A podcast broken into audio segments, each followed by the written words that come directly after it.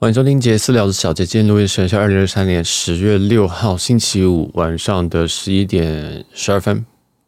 那今天是这个里程入门的，其实应该不能叫里程入门啊，就是聊里程系列的，也算是入门版哈。但这这个系列基本上都是给一些你可能对里程比较不熟的。那里程入门其实本身已经有前面应该有四五六集啊，忘记了啊。那大家可以先去听，如果你对于里程一点概念都没有，那可以去听。那对于里程，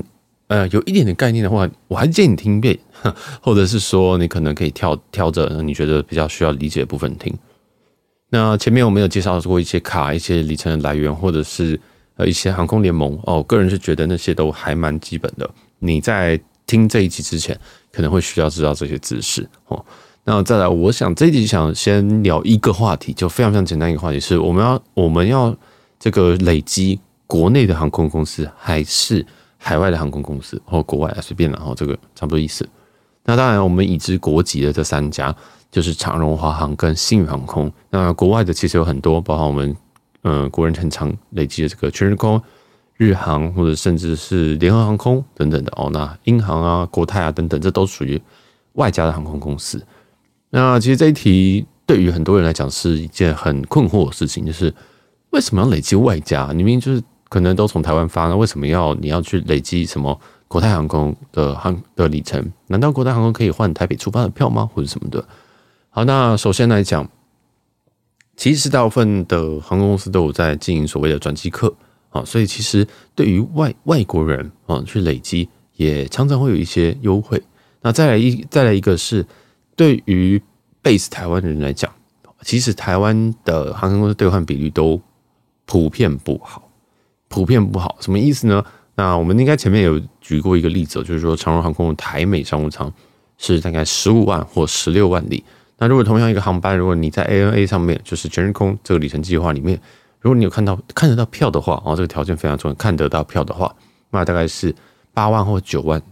左右的一个 ANA 里程这样啊。所以说，其实这个是天差地远。你想，一个是九万，一个是十五或十六万，那你就说哇，这个差大概差六万，对，但是。目前来说，哦，这我们应该强调很多次，在我录音的时间的这几个月，甚至从疫情后，基本上长荣航空非常非常少放给联盟哦，除非你是，哎，除非你是这个很远期的，哦，比如说这三百六十天之后这样子。但是全日空有一些缺点，啊，就可能它开放的时间并没有其他里程计划，像是加拿大航空啊等等来得快。好，那这边听得懂听不懂没有关系，这正常。啊，总之呢，其实对于很多的这种国国内跟国外航空公司，通常国外航空公司的表格。是比较漂亮的啊，所以是有些人就会去累积别家啊，原因就是因为嗯，这样子比较比较比较好像比较划算的感觉。但是其实缺点非常非常明显，就是假如说你对于外文不通，那你如果要兑换票的时候，你很有可能会需要讲外文，我可能讲英文，可能讲日文，可能讲呃，不管你那个航空公司它的主要语言是什么啊，那当然其实现在大部分都有这种所谓的英文客服或者中文客服啊，可以是你是可以去处理的，但相对来说。可能英文还是一个比较主要语言，就是如果你什么语言都不会，那大概英文都还是有这种呃二十四小时的客服这样等等的。那你可能去换票，或者是你在网络上点票的时候，你主要的界面当然就是这个那个那那一家航空主要用语言跟英文为主。这样，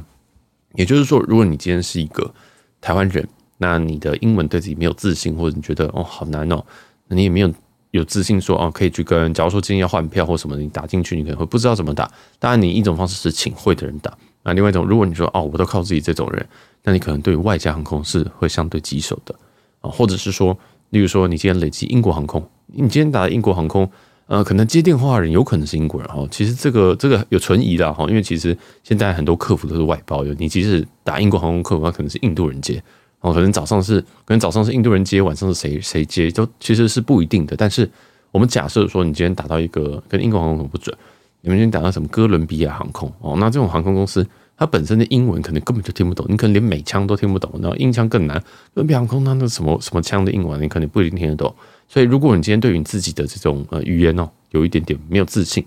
啊，你身边也没有资源的话，啊，可能你会比较不适合国外的航空公司。当然，其实大部分。嗯，其实英文大部分都不会到那么困难啊，我就是一些基本的单字，然后去可能诶改票啊或什么的，那个通常在你票上面都有相对应的英文，你可以去练习。好，那这个先不管啊。假如你真的真的是没有办法，那真的会建议你累积国内的航空公司哦，尤其如果你今天真的是也很懒得去研究这些东西啊，其实如果国内这些，例如说长荣跟华航他们的柜台其实都蛮强的啊，就是缺点就是你要去那边直接去取号啊，什么东西的，就是你你要现场处理了，因为我知道有些人虽然说可能听我们的这个节目年纪可能在诶二十五到可能四十四岁这之间，这之间应该是打电话跟。这个网络都是没有问题的人，但其实，诶，如果你今天比较习惯是临柜的话，说什么东西我到临柜处理哦，那可能我会建议你还是累积，就是嗯，国航哦，就是我们国籍的航空，也就是华航、新宇跟长荣这样这三家可能会比较好哦。那当然，有人就想说，那诶，奇怪，那外国航空公司在台湾没有这种票务部吗？其实通常是有，但是可能只有电话，哦，可能只有电话，或者是说。有些航空公司会直接转接到，可能是中国的客服啊，所以就变成说，你接你打电电话进去，那接电话的人，哎，你很明显感觉到说他不是台湾人，那这不是诈骗，就是所谓的大中华地区哦。当然，当然，这个其实如果你要在台湾养一批这种客服，其实蛮贵的，而且不一定值得啊。所以，其实如果你对于这种东西有一点意见的话，那可能台湾这三间航空公司可能会是比较好的选择。好，那当然还有很多原因啊，例如说。你累积国籍的航空公司，那其实自家换自家是通常是放票放最慷慨的哦。这边顺便讲一下，所谓的自家换自家，就是说长荣航空换长荣航空的票，华航换华航的票，星宇换星宇的票。因为里程计的话，其实是可以换同一个联盟或者是它的伙伴关系的一些票。那如果你听不懂联盟的话，你可以去听呃里程入门前几集哦，就在讲这个航空里联盟。那个你那时候会觉得，你听到那集时候会想说，哈，为什么要告诉我这个东西？但是其实那就是一个先行的观念，你必须要知道这个东西，你才知道要累积什么样子的航空公司。好，那这一集就比较是说，哎，如果我今天只是从国籍跟非国籍的航空公司，我要怎么选啊？比较是这样。那就是有一个这种小问题啊，那就看大家感觉如何。那其实还有一个就是说，如果你今天哎，你的一样语言不通啊，有些人其实很喜欢搭国际航空公司，因为我在机上可以直接讲中文啊。哦，今天如果在机上，对不对？如果哦不对，我这样跳太快，应该说大部分因为自家比较容易换自家，所以哦，所以大部分如果我们今天很喜欢搭国际国际航空公司哦，就是台湾的航空公司的话，那大部分人就会直接选择那一家。比如说我我我很喜欢搭华航。那我通常就会直接累积华航，我不会去累积一个，呃，跟华航同一个联盟的啊，那那就是更进阶的玩法。所以最基本的玩法其实就是，你比较喜欢搭哪家，就累积哪家的里程。哦，因为这个是原因，是因为自家放给自家是比较多票的。好，那这个自家放给自家比较多票，我相信可能有些人哎又问好，但你可能表示你前面几集里程入门没有听，或者是需要再听一次。哦，那我这边解释一下。基本上，其实一般飞机可能有三百个位置，那可能假如说它只有两舱的商务舱跟经济舱，它所有的票其实航空都希望用现金卖掉，因为里程卖的话，其实算是一种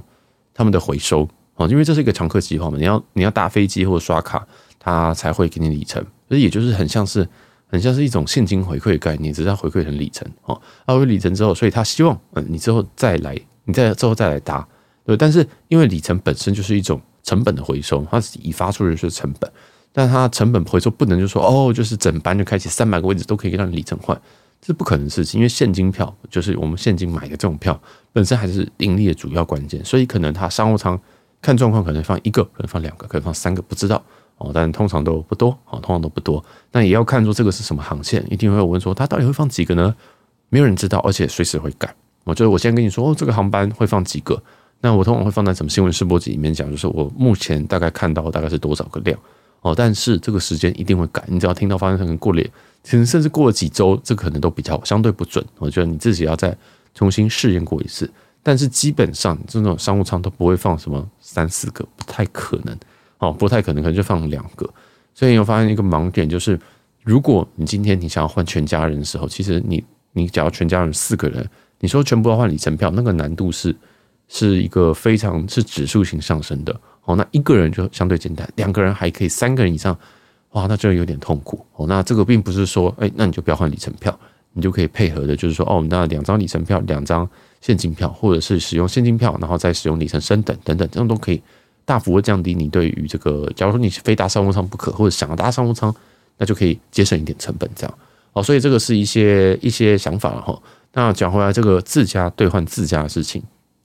理论上这个联同一个联盟或者是有伙伴关系的，就未必是同一个联盟，但是可能他们有私下签订关系的，像是新宇航空跟阿拉斯加航空，对不对？所以阿拉斯加航空是可以兑换新宇航空的机票，但他们其实并不是属于同一个联盟里面的，对吧？目前还不是啊，哈，那他们就有签订伙伴关系，所以说你可以用阿拉斯加航空兑换新宇航空的这个机票，这样。好，那这种情况下的话，哎，其实就会非常划算哦，就有机会非常划算，因为我们刚才说，其实外加通常这个表是比较漂亮的哦，所以其实如果你现在想搭星宇航空的话，以现阶段这一两个月来讲，或者是过去三个月来讲，可能是阿斯加航空比较比较适合去兑换星宇航空，因为它的这个呃整体需要所所花费的里程可能会。相对少哦，所以这个，诶、这个就可能讲的有点远，但是这个票呢，哦，可能也是会比较少，哦，可能也是会比较少。例如说，假如说同样一个航班，那可能诶、欸，他放给商务舱，可能放给两个，那可能放商务舱就放放给外加只有一个。好，那我们在前面一点点有讲到一个例子，就是长荣航空。那长荣航空本身放自家的商务舱，诶、有机会会放到两个，我这边讲的非常保守，是有机会，因为也有机会不放啊。那如果今天是廉价的话，他当他干嘛放？因为我票基本上都卖得掉。其实航空现在就是说北美的北美线，它的载客率是九十五趴，九十五趴以上，你觉得他要放几张票？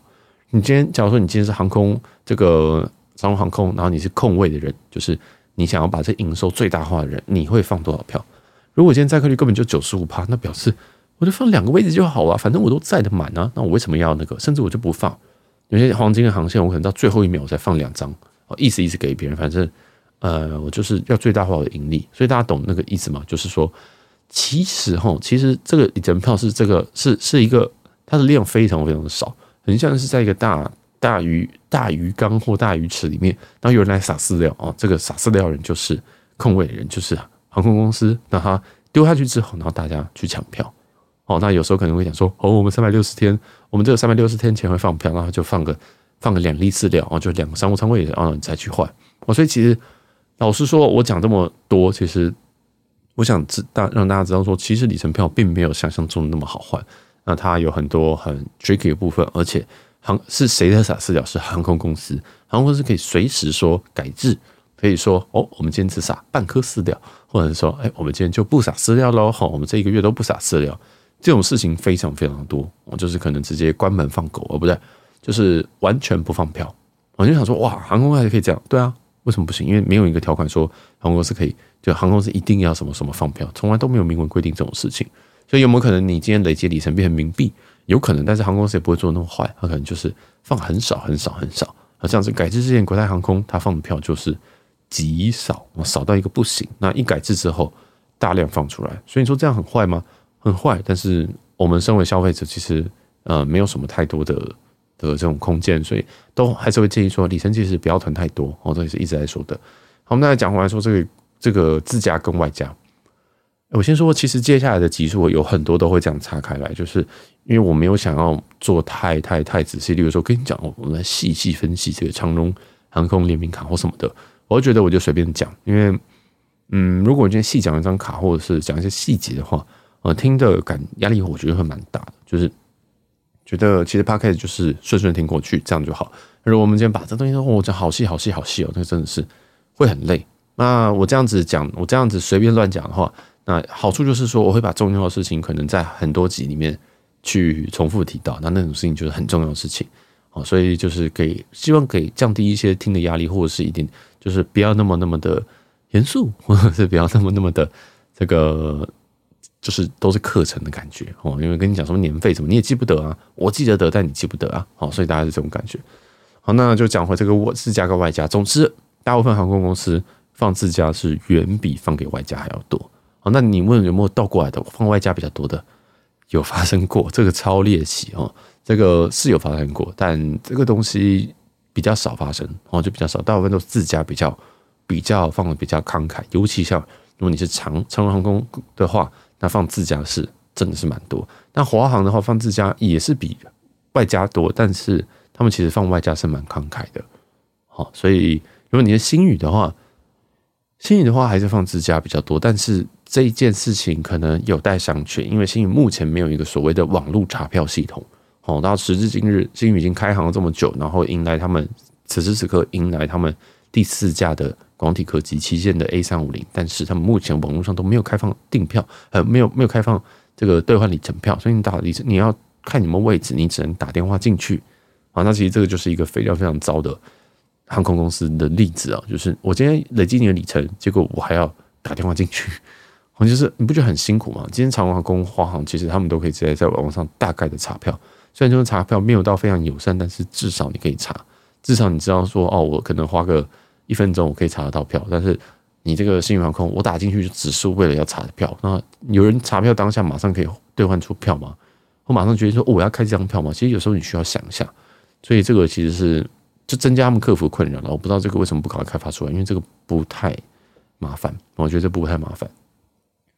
好，那所以说，其实星宇这个兑换整整体来说还是非常的未知哦，非常未知。那好，所以就讲这个长荣跟华航来说，哦，我刚刚已经提到这个自家跟外加的差别。好，那所以再讲回来说，如果我们今天要选择那某一个航空公司的时候，我建议你就是可能要选择你自己的喜好。那像在疫情前，我都我如果想要换星空联盟哦，星空联盟的话，我可能会比较选择放在 ANA 上面，因为 ANA 不管换台日线、台美线，它都是最好的表格。它真的都是最好的表格，但在疫情后哦，但是在疫情后的话，那我就其实我开始分散风险，我把 ANA 的里程这个部位嘛，就是把它里程数，我就没有再继续累积，我想赶快把它花掉，或者是花一点，然后留剩下一点点这样子，可能剩剩下一张台美线的商务舱这种价格，而这这种里程数，那剩下我可能就开始累积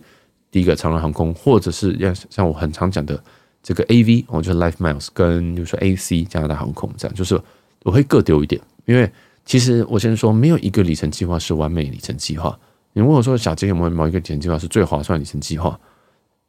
绝对没有这种东西啊！哦，其实所有东西都有缺点，虽然我们很常讲某些航空、某些计划，但是每一个里程计划都有一些缺点在，或者是他们强势的点不一样。我很常很常提到全日空。但全日空它第一个全日空票会非常呃，全日空的里程计划非常难哦，非常难。它可以变出非常难的好处是说，它可以变出非常非常多种票型。例如说，有些社团很喜欢讲的十段商务舱哦，就是可能四万多里就可以有十段商务舱，但是但那个十万十段商务舱有非常非常多的弹书啊，就可能你要搭什么日本国内线啊，然后从这边搭到那边，那边搭到那边，然后一直转机这样。那实际上这个十趟商务舱也不是说。哦，你可以飞什么五趟旅行，不是这种的，它其实可能就是可能就是一趟半或两趟这样来回哦。所以说，其实有些东西你可以搞得很移花，但是我们最后都还是希望说大家就是从简或者是看你的需求啦。所以那种外站四段票都是我已经推荐到最极限的，我不太会去推荐人家环球票，因为环球票真的很难哦，台面真的很难。我自己是开过两三张，但。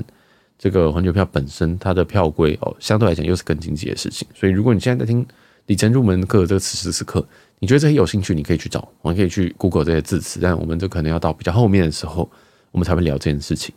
好，那又要讲回来，这个我们当我当时累积 N A 的时候，是因为 N A 其实换兑换这个长荣航空本身都还是有一些票，当然一定远比这个长荣航空自家放的少，但是是可以接受的少哦。但是因为在疫情后。啊，长荣航空一些政策改变，那它现在疫情恢复了，它也是没有再对，呃，联联没有再对这个联盟里面的，哦，就是像是新航、像是联合航空或者是全日空哦，这些如果他们他们其实都没有在对它放太多的票，哦，没有放太多票，是有放，但是我个人觉得太少，或者是很快就被抢掉这样。那尤其我飞的航线常常都是相对于说比较热门的航线。像是说台美线、台日线这样，那这种这种就很可怕，或者是可能台北、伦敦这种票都很快会不见。所以说，其实哈，大家还是要对自己的需求是有理解的。你说你常常飞是什么台北、巴厘岛，那其实你需求会有一点不一样哦。所以你要大概要知道自己喜欢哪边。那如果你都不知道你喜欢哪边，那你可以来听前面几集，我们都有推荐说，哦，其实你可以累积在一些比较灵活的飞行积分里面。哦，那这个就是。你你就可以说哦，如果今天要兑换某一个航线，那我知道这个航线第一个它要放票，然后再来是哦，它的里程确实诶还蛮划算，那你就可以再把它转进去啊，等点数进到这个里程计划的时候，那你再进行换票，哦，这是最好的一个模式，然后所以嗯，但最后你还是会选择一个主力，大部分我们都还是会选择一个主力这样子，哦，那这一集可能就比较讨论说，哦，我们今天主力是要放国内航空公司还是国外航空公司？好，那我继续讲我刚刚的故事哦。那在疫情后，我就比较常放长荣航空，原因是因为第一件事情哦，这就是一个很 case，就是这是我自己的 case。第二件事情是我哥住在西雅图，那西雅图直飞目前来说只有长荣航空，那每天有一班到两班吧，其实大部分都是一班。好，那或者是说疫情期间、疫情后、疫情时代大概都是一班。那所以说我如果要去，我如果要飞长城，如果我飞长荣，应该说如果飞西雅图，我大概只能选长荣，或者是嗯，现在国泰没有飞，或者是日航，就是台北、日本、日本西雅图这样子，我不会想要再多转一次。那有些人问说，哎，那你要不要做 UA？UA 在 SFO 转？我会尽可能的把 S 嗯 UA 就是联合航空放在比较后面的后面的顺位。还有一件事情是我飞美国不喜欢再转国内线哦，因为转国内线本身本身的这个很麻烦，他行李要拖出来。或者是美国国内线，你从国际然后入境美国的时候，你一定行李都要先拖出来，然后再运再拖一次。那如果今天是在，例如说，假如说国泰有复航这个这个西雅图，我忘记现在有没有复航了，但那我就只要在。在台北把行李挂进去，挂进去之后，我就直接到西雅图才会把行李拿出来。那日航在东京转也是一样，我在台北就把东西挂好了，好，所以就把行李直接直挂到西雅图。所以大部分如果要去美国的话，我最后我的选择才会选联合航空，就或者是其他在日本呃在美国转的一些一些线这样。因为有人一定会讲说，那你就搭长荣，然后飞 LA 啊，然后飞 SFO 啊，然后这样转到西雅图，一样，我都是行李的问题。好，那大概就这样，所以我自己知道说我需求，嗯，我要飞长程就是西雅图，那我大部分其他都飞短程，然后我就想说，其实短程我其他里程都可以 cover，比如说我有点新航，我有点这个 Life Miles，我有点这个 ANA，其实都可以 cover 这些东西。然后后来我就想说，好，那我就把我最近的里程，就是疫情后的里程，就全部就丢到长荣去。哦，那当然长荣在这段期间，呃，放票，如果你要飞这种这种长荣自驾的话，确实还是长荣自驾是最好换的。哦，所以。后来我就比较着重在长荣航空上面。那其实，在疫情后，其实很多人都还是就开始把火力集中在长荣航空上面，这是也是事实啊。哈，那疫情前其实就蛮多人，但是疫情后的这个价格是更可怕，就是应该说票价也很可怕。那里程的价值，长荣航空也是慢慢的在涨上去，就是是缓涨啊，没有没有到很夸张。那涨大概涨了，大概疫情前跟疫情后大概涨两成，那会不会持续？我不知道啊，但是。嗯，我觉得这是蛮有趣的现象，因为通常里程只会贬不会涨。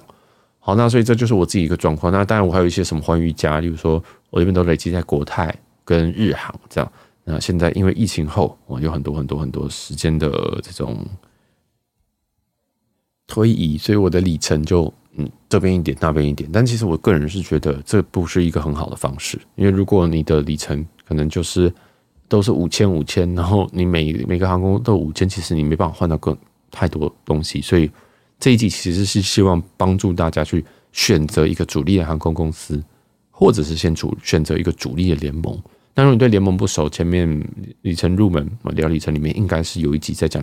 联盟，就是航空联盟这件事情。那个其实是蛮前蛮前提的一件事情，你要知道这个，那你才能继续兑换哦，你才能继续去累积，因为通常航空公司是可以去互相兑换伙伴航空公司的。像我们刚刚的例子是全日空可以兑换华航，可以呃跟着全日空可以可以兑换长荣啊，虽然长荣不是华航，那长荣同时也可以兑换，比如说像新航，像是这个全日空哦。那如果你听不懂说，哎，为什么是这几家？为什么你都背得出来？那只是你不知道航空联盟，你可能没有被成员而已哦。那长飞你就理解哦。那我们也常常听到说这个什么哦，这个欢迎搭乘什么星空联盟航班 BR 啪啪啪啪啪啪啪，然后。那个全日空公挂航班多少多少多少，然后泰国航空巴拉巴拉，那个其实就是大部分啊，公挂航班大部分就是同个联盟哦，大部分就是啊，所以这个也是给大家一点想法，就是说你可以先慢慢研究出你要去选择哪一家。那如果不管你不知道选择哪一家，你就先从国际航空开始，或者是你还想说，嗯，我可以再观望一下，那你就先累积一些这种比较灵活的飞行点数。好，那我们这一期这个算是里程入门聊里程，我们就到这边告一段落。那这个系列其实我们都还想要继续更新，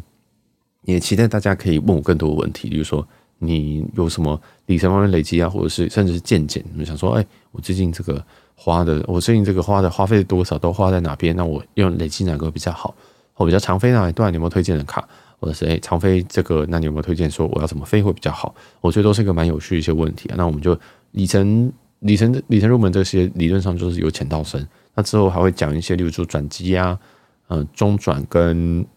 停留的一些差别，因为我们之后可能会讲到这个东西。我们很常讲转机、停留这这几个字，那我还是希望让大家知道这件事情。那或许还会再讲一些机型或者什么的，那就看大家想知道什么。哦，就是里程入门之后会变成蛮蛮复杂的，因为你里程你毕竟你就想要换到一个最舒适的航班。那如果你今天哦就说哇，小杰我要兑换商务舱，结果你最后兑换到飞机可能是。嗯，可能就不不如你预期，它可能就只有八个商务舱，它可能它商务舱很旧或者什么的，所以变成说看机型本身也是很重要的一件事情哦。所以有很多很多细节，那我们之后就可以慢慢聊。那如果你有兴趣，都可以先问，那我就会尽量回答大家。好，那我是小杰，我们下期见，拜拜。